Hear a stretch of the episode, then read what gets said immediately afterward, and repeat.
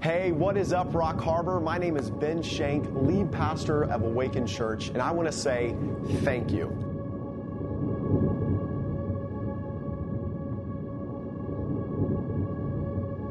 Thank you for your investment in Awaken Church. Over the last two weeks, God has been doing some incredible things in our midst. We've seen over 20 people give their life to Jesus for the very first time, and over 30 decisions have been made. That's because of you and your investment. Thank you for your prayers. Thank you for your encouragement. Thank you for your financial support. Know that we don't stand here on our own, but we stand here on your shoulders because of your investment into us. On behalf of all of our team, on behalf of myself and my wife, I want to say thank you from the bottom of our hearts. We're so excited to see what God is going to do in the future. I want to start by praising God for that. That's awesome. We love Ben and Savannah, and we're honored to be able to partner with them. And so we say we partner with local churches, we partner global and, and even uh, nationally. What we mean by that is we come alongside, whether that be financial, um, we come alongside with coaching, encouragement. We try to create a network. We once were a church plant and a church launch, and so we've been through some different phases. So we're honored to be be part of that. So not just in Round Rock, I, I got the the different churches that we're currently partnering with. One in, that's in Austin, Texas. How many of you guys have been to Round Rock? Wow, I thought you'd be like Magnolia. Yeah, that's just a little ways away, okay? Like that Waco place, the Waco place, okay? Um, Cape Cod, Massachusetts uh, Maitland, Florida, Missoula, Montana, Kansas City, Missouri, Yakima, Washington, Boston, Massachusetts, and Portland, Oregon. And so those are some of the churches we're able to be part of and be these initial stages of launching and planting and coming alongside and seeing some of them have already even planted churches out of them. So to see that exponential uh, generosity and multiplication, that's the goal. We want to plant churches that plant churches. We want to make disciples that make disciples. Our goal isn't to just make a disciple, it's to make a disciple that makes a disciple. And that's what a true disciple does is we multiply ourselves. And so globally, we've been able to plant two churches in Manila. We just launched our second one uh, this year. Uh, we also planted one one in Guatemala along with our feeding center. We've got a team going down, getting to visit Pastor PJ Hernandez and the team that's going on there. And then we also planted a couple of churches in Argentina, in Cordoba, Argentina. And so we love the global side. Even locally, I'm part of a group called City Network. And uh, there's five of us pastors that headed up this effort to try to plant 100 churches over the next 15 years in our valley. We know our valley is growing and we want to make seats and space for that. So whether it's planting out of our church, multi-siting out of our church, or when planters come to town, we get the opportunity to re- relationally uh, get to know them and then help them to set down roots and build up bodies of Christ, people that are going to go and share the gospel with others. And so locally, between partnering with Table Rock Church, which meets at the train depot, One Life Church in Nampa, Redemption Hill up by Capitol High School, Create Church. That's just getting started, Passion Church, which is down in, they're at the Gowen Outlet Malls, um, uh, Rev 22 downtown, uh, Kingdom Church that's going to be launching in North Boise, uh, Stonehill Church, we sent them out with 300 plus people and planted them directly out of us just south of the freeway.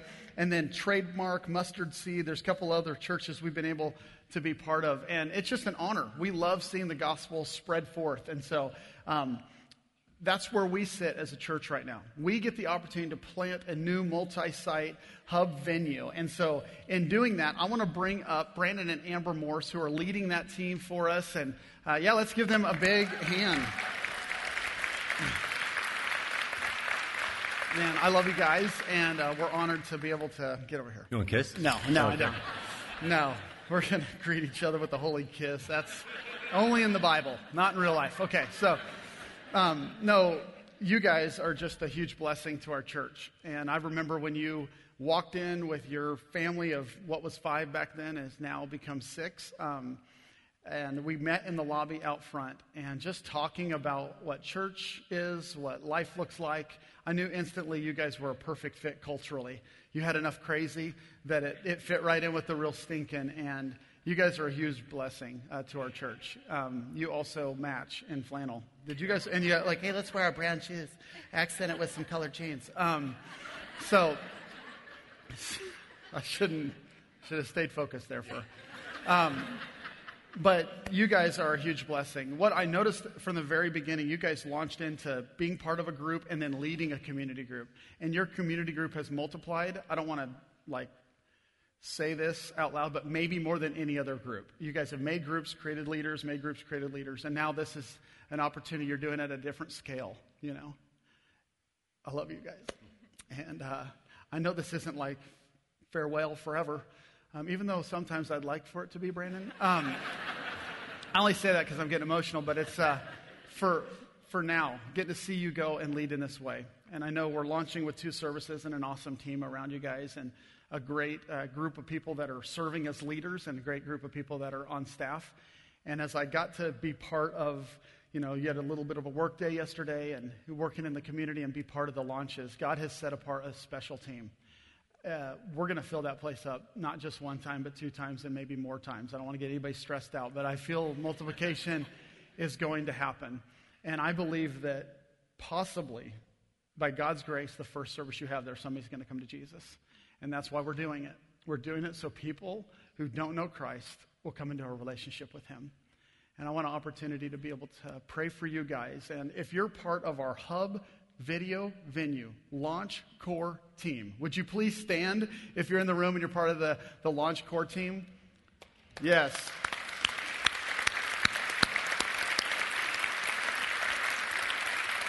Please stay standing. I want to pray for you and for the Morses. God, we are so grateful for this awesome team that you have, you have planted, you have multiplied, and that you're going to grow. God, we know that it's just begun. Thank you for this journey that we are honored to be on. Thank you for setting apart Brandon and Amber, their hearts open and willing. And uh, just to say, you know, I want to see Rock Harbor, but more importantly, the gospel go forth.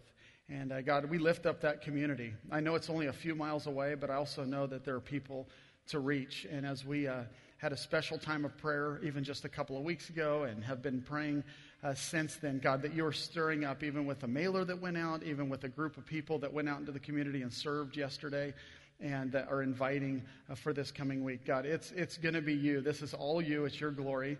And let us not just uh, think about uh, seeing rooms be full, but seeing hearts and lives be full and alive in you. It's by your name and your grace that we celebrate. Amen Amen. You want to hug it out? Yeah, let's hug okay. it out. All three of us together. Okay, love you guys.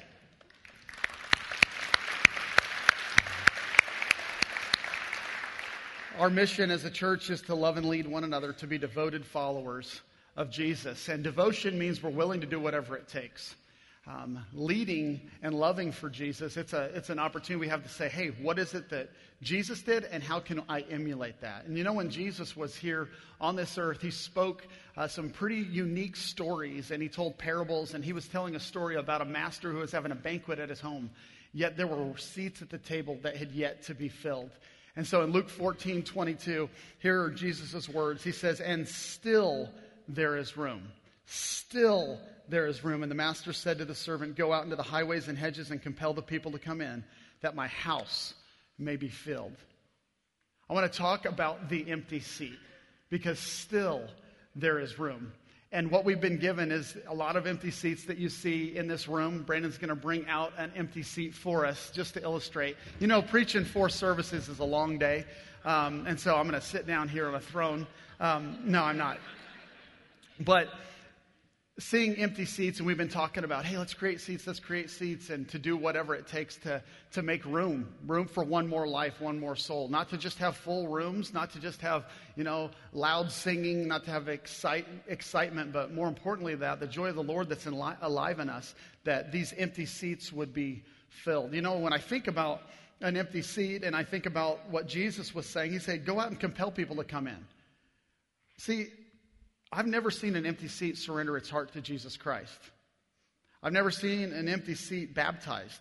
I mean, we could probably do it if we could fit it in that trough. Um, but, I mean, it would be pointless, right? I mean, you just have a wet seat, is what you're going to have after that. I've never seen an empty seat see its marriage completely restored. I've never seen an empty seat have its life changed and get on fire for Jesus Christ. I've never seen an empty seat give sacrificially to the point that it's completely changed the world. I've never seen an empty seat get a group of friends that happen to be their age, and when they're having a tough time in high school or a middle school, be able to look to one another and say, We can make it through this together. saying, I'm not sure my life's worth living, but saying, yeah, it is. You've been set apart for a purpose. See, I don't see that with an empty seat. But I do see that with the souls and the lives that sit in them. You know, I remember a time when there were a lot of empty seats. When we began as a church, our first service, we had a curtain that we put up at row five that covered all of the seats back there. The curtain just stood up right there.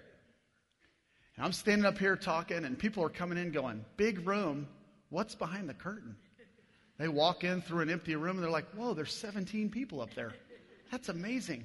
We were trying to create a little bit more in, intimate environment, you know. And then I remember when we went to the sixth row with it, and the seventh, and then the eighth. And I remember when we took it all down. I remember when one service got full, and we said we got to create more seats, and we went to two. We got to create more seats, and we went to three. We got to create more seats, and we planted a church of over 300 people.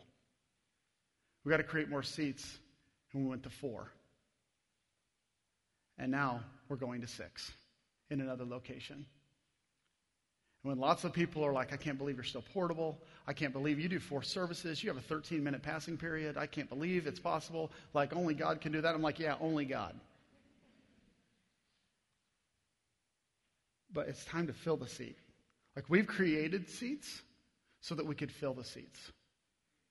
We've created an opportunity for more people to hear the message of Jesus Christ. What's the goal? Is the goal to have a big church? No. Is the goal to have a full room? No. The goal is to fill heaven. You know, we have a Father that loves us, and He wants a lot of people around His table. He says, Go out into the highways and hedges and compel them to come in. See, an empty seat can be a missed opportunity. And God has given us the opportunity to make a sacrifice. And we've seen it time after time after time again. You know, I said it last week, but it's in your program this week as one of the blanks that you can fill in. Found people find people. Found people find people. And we will go out and seek and save those who are lost. And for some of you, you were wandering and God brought you here. Some of you had a relationship with Jesus, but you'd kind of given up on church. Some of you didn't know who Jesus was. Believe it or not, some of you had never heard the name of Jesus, believe it or not. That wasn't just simply taken in vain. Some of you thought it was all about religion, and you came to find out that it's about a relationship. And some of you went from being private in your faith to going public in your faith. In fact, after today, 970 of you. 970 people have been baptized in six and a half years. One person said, woohoo, let's. And my prayer is by the day that we turn seven, we'll see a thousand people be baptized. And it's not about hidden number and, you know, somebody gets a bonus or anything like that. It's, it's honestly an opportunity to say that's a thousand lives that are saying, I follow Jesus. Going from darkness to light and publicly celebrating that. Going down and making a complete, you know, mess of the river, you know, coming in and not making a mess in here, darn it, because we want to take care of this school. But to say a horse trough, sign me up. Did you hear those girls? Did you hear their voices? You hear their hearts cry out? That's because there was an empty seat. The Sudan family was one of the first families that came to Rock Harbor Church. Ryan riding on his motorcycle.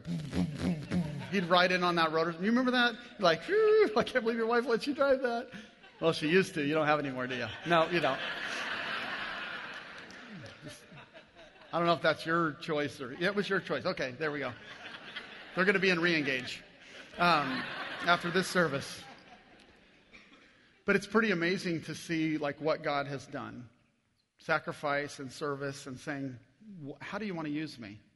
See, this church in in Corinth they were fired up. There were some crazy things going on. They were mixed up in a culture that could be very confusing, and some of it found its way into the church. And Paul has been addressing it, and he's been trying to shape them up. He's been trying to get them worked out.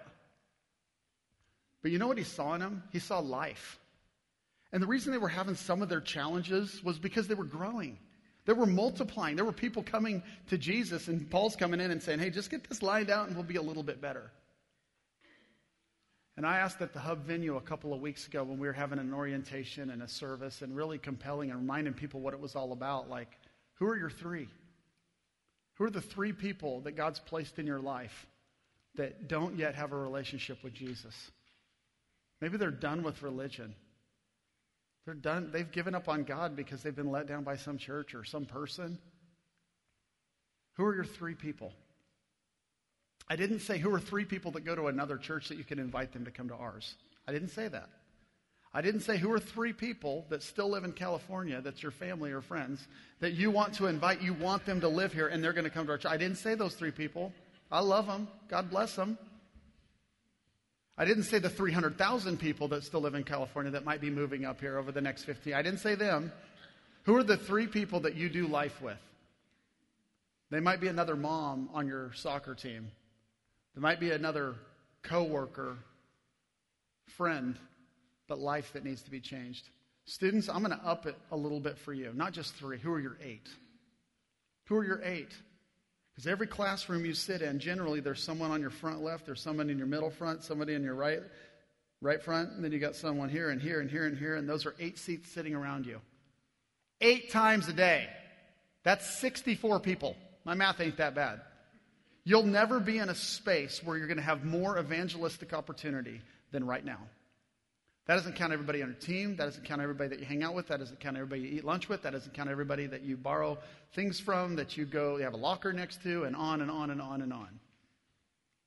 Who's your three? Who's your eight? Who are the people God's placed around you that don't yet know the love of God?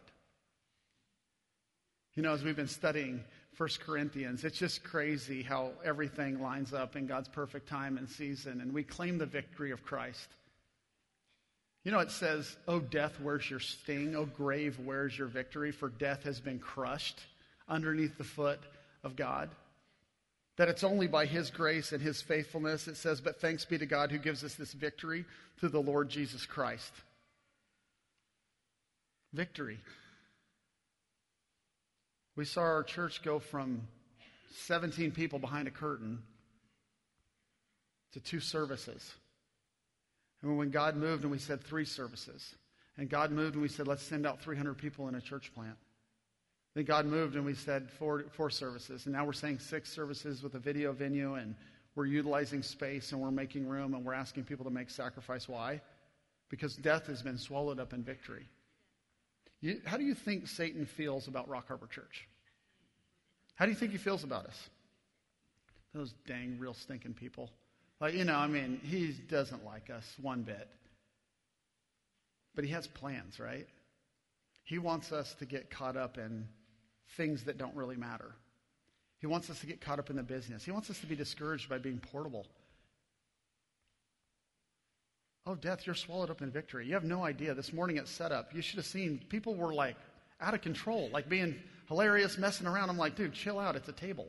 You know, they're racing each other and having fun. And I was like, okay, well, that's strange. Um, but we're having a good time for God. I mean, it's like we're out there serving, and it's just like the joy of the Lord's our strength. And then Satan's like, hey, what if? What if I delay their building process?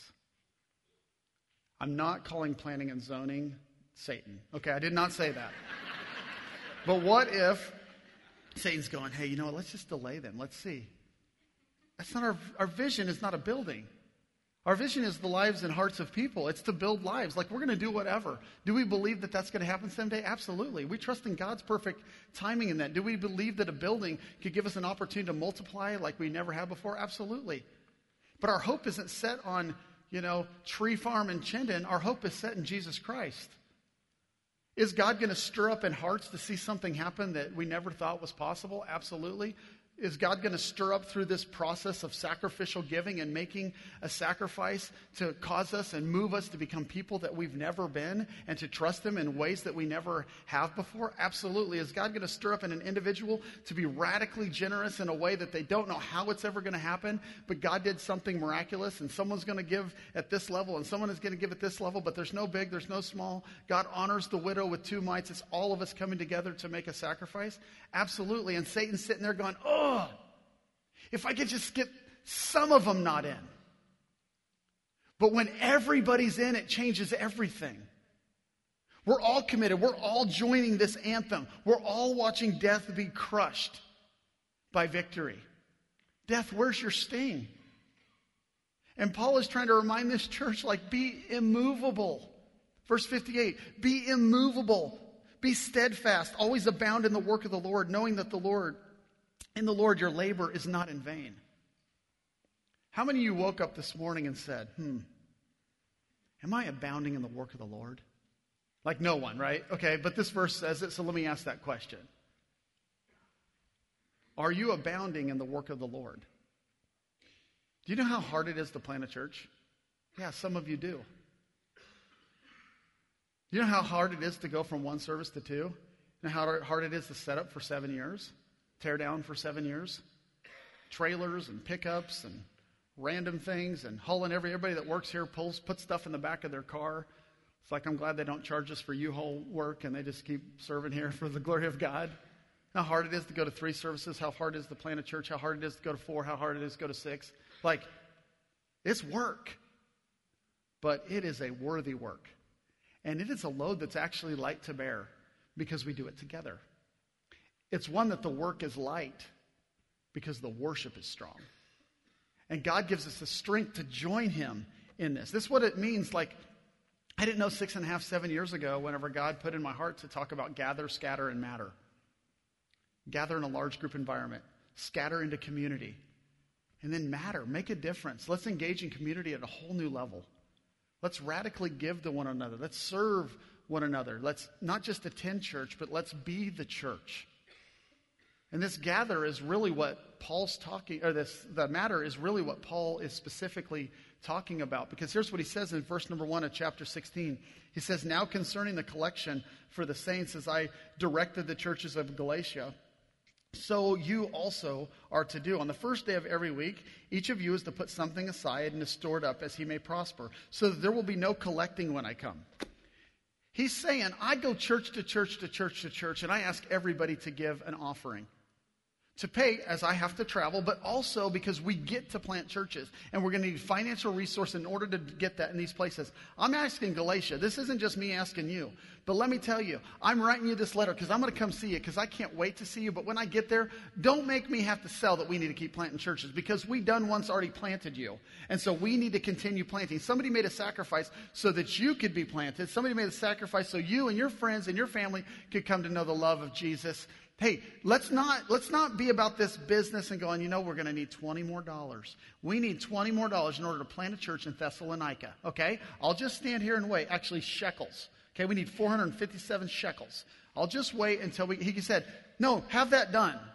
That's a first priority. That should already be done. We give first and foremost out of the first fruit of our heart. That should already be done. When I show up, Let's get about the business of discipleship. Let's talk about the things of God. Let's not be talking about the should we have already prioritized our financial giving. He said, no, that should already be done. There should be no collecting when I get there. You know, God has given us three very clear gifts that's spelled out throughout Scripture. You've probably heard it talked about here before. It's our time, it's our talent, and it's our treasure. You know how we have like uh, the Trinity, God the Father, God the Son, God the Holy Spirit, that they're all God, but they have different elements? These gifts are all gifts, but they have different facets. Time, treasure, talent are not the same thing. So we can't say, you know what, I give my time, so I don't have to give my money. No, God gave everything. Gave us the Holy Spirit, gave up the gift of His Son, the Son gave His life. So we can't say, you know what, I give my time, but I don't have to give my talent. I give my time, but I don't have to give my money. I give my talent. Have you ever seen me set up tables? Like I'm a king. Like it's a rodeo for me. Like I just go out there and I just do it and I'm boom, eight seconds, you know, put the table up. Glory to God. That's a talent. Like when I lead small group, man, those kids are just enthralled. They just love it. And man, when I lead my small group in my house, like people love it. We host in our home. It's open. No, it's not, it's not one or the other. It's these are gifts that are given and we're to honor God in those gifts. And this is saying, like, let's not hold back. One of our values, well, two of our values here at Rock Harbor are prayer and generosity. We want to see our community impacted for Jesus Christ by the way we pray and what we give away. The way that we pray, where prayer goes forth for us, and then what we give away, our generosity comes right behind it. We will have open hands. We have open hearts to be led by Him. Then we have open hands to see how He leads us in the resources that He's gifted us. How we pray, what we give away. We serve a God of excess. He owns a cattle on a thousand hills. And I haven't checked the price of beef lately, but that's a lot of money. The cattle on a thousand hills. They're all his. Like he's not sitting here going, mm, Tim, Tim, if you would give 20 more dollars, just think about all the people that can come to me because of your gift. He's not sitting here going, man, I can't do it because I don't have enough money. He lets us join his ministry. He lets us join by our open hearts and our open hands and saying, God, you've given it.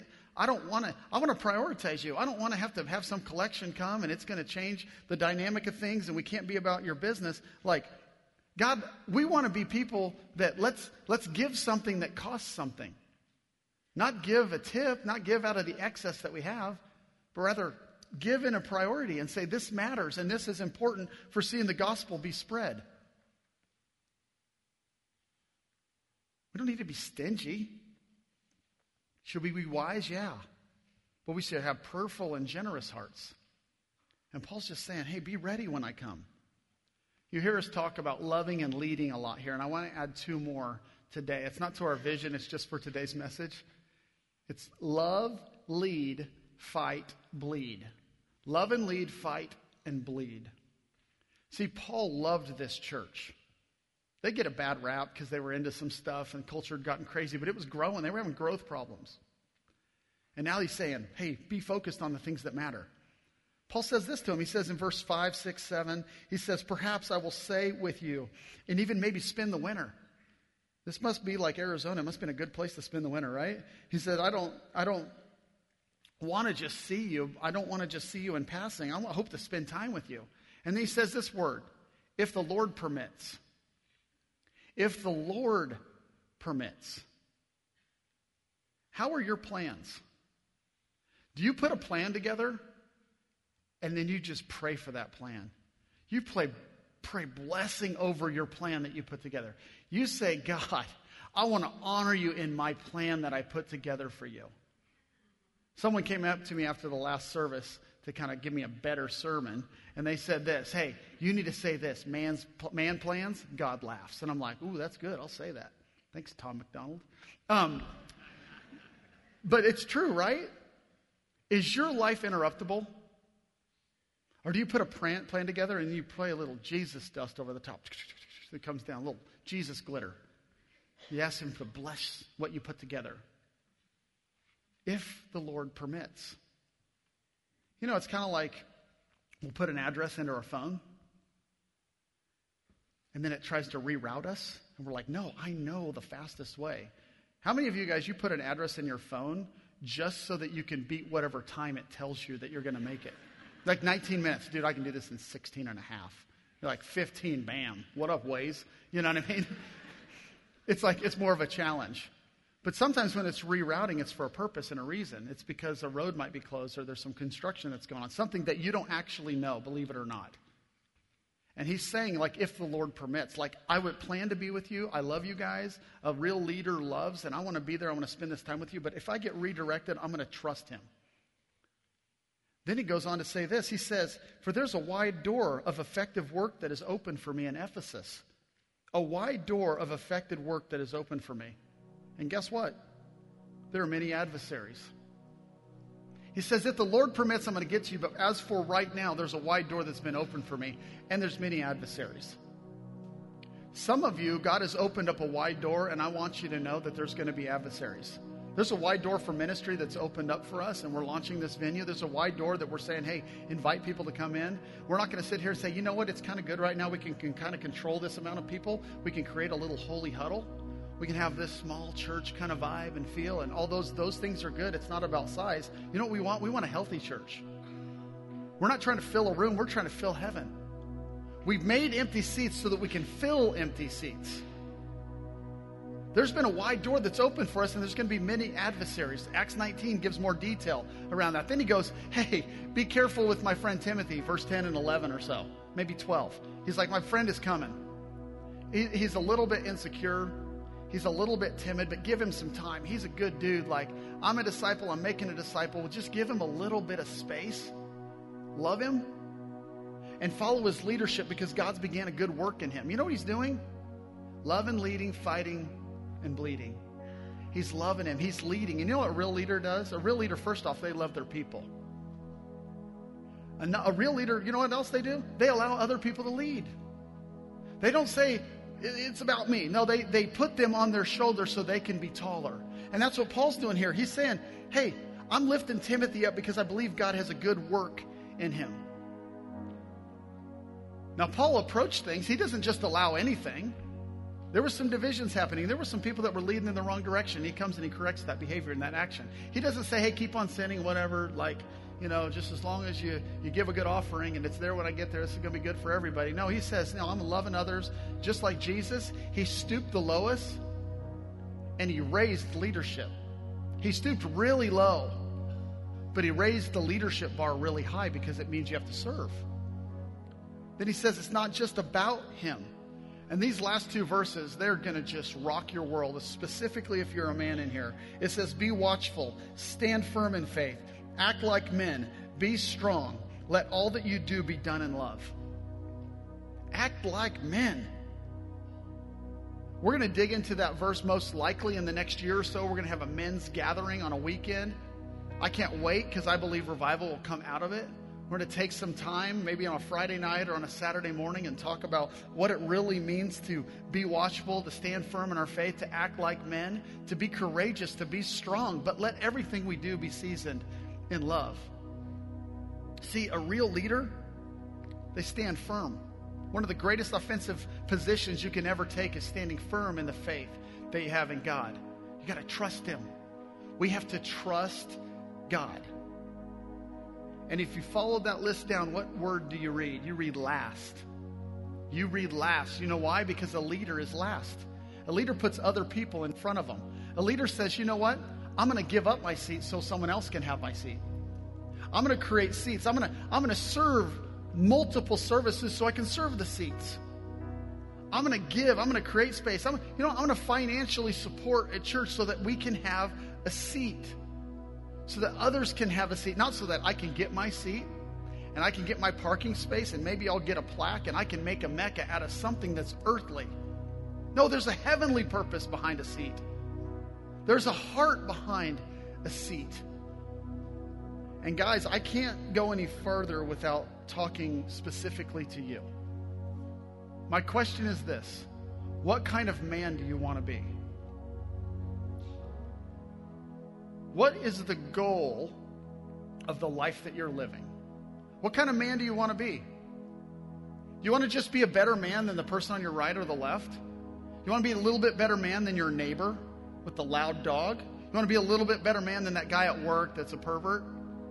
be a little bit better man in the way that you treat your wife compared to other people that you know. You want to be a little bit better man in how you kind of hang out with your kids, and you're a little bit there. Oh, let's be a better man than our dads. I'll be a better man than my dad. You have the wrong standard. You know what the standard is? The standard's Jesus Christ. That standard died on the cross for our sins. That standard, it was a cruel cross. It was an undeserved cross. That standard was sinless. That standard offered his life. That standard was raised from the dead. That standard gave us new life. That standard is coming back again. And it's to that standard whom we will give an account for what we did with our life. We have to raise our standard.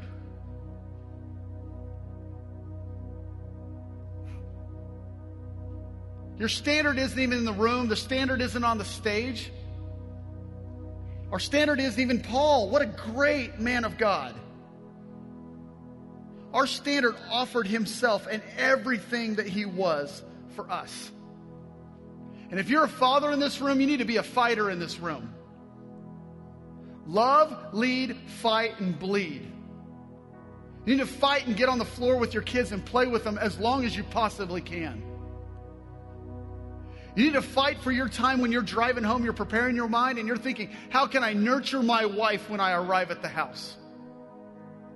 You need to fight to get up early in the morning. Get up early before everybody else so you can get a couple of things done. One being your time with the Lord. Fight for that.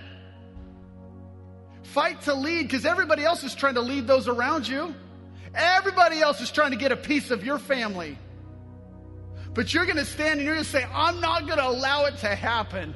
I'm going to act like a man. I'm going to be strong. I'm going to stand firm. But guess what else I'm going to do? I'm going to bleed. You know where the blood comes from? It comes from love. Because greater love has no man than this, than to lay down his life for his friends. Let everything, verse 14, let everything you do be in love. That's what it means to bleed, because some of us mean, oh, yeah, I'm a lover, not a fighter. Yeah. Oh, no, I, I lead. I lead. Just follow me. Oh, yeah, you know what I do? I'll fight. But do you bleed? Because what you bleed comes from the inside. And I pray that that would be the same heart, the same character, the same fruit of the Spirit that was our Savior was full of. Because that's what came out of him.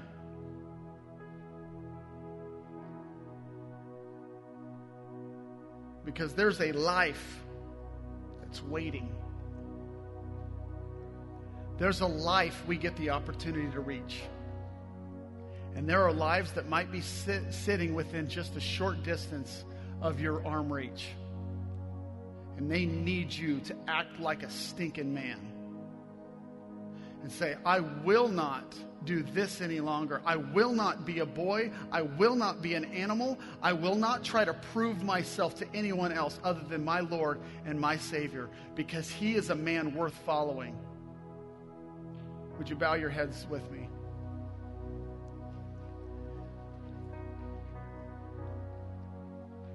I'm going to ask a couple of reflective questions for all of this in the room.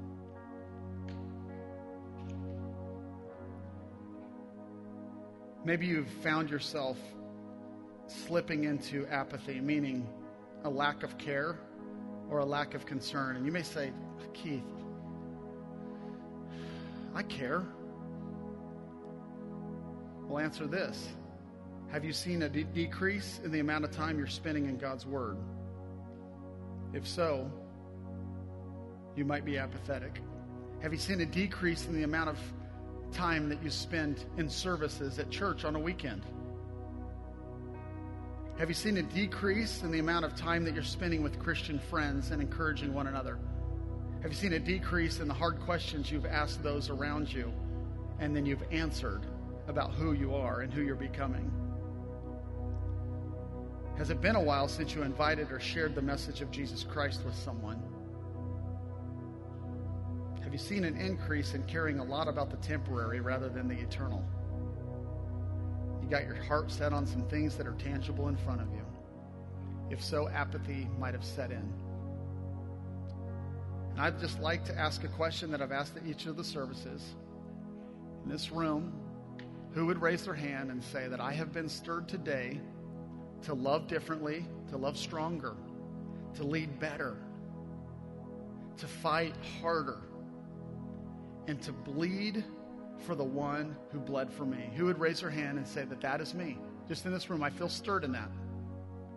God, it's by your grace and your name. We claim your promise that you're with us in this. For some, they're going through trials. For some, they've gone through some good times. But today, you've stirred us up as a church. You've stirred us up to multiply. You've stirred, stirred us up to sacrifice. You've stirred us up to give the good gifts that you've placed within our heart, within our life of time, our treasure, our talent. God, let us follow you to the future that you have set forth for us in this life and in eternity. Let our lives count for your name and your glory.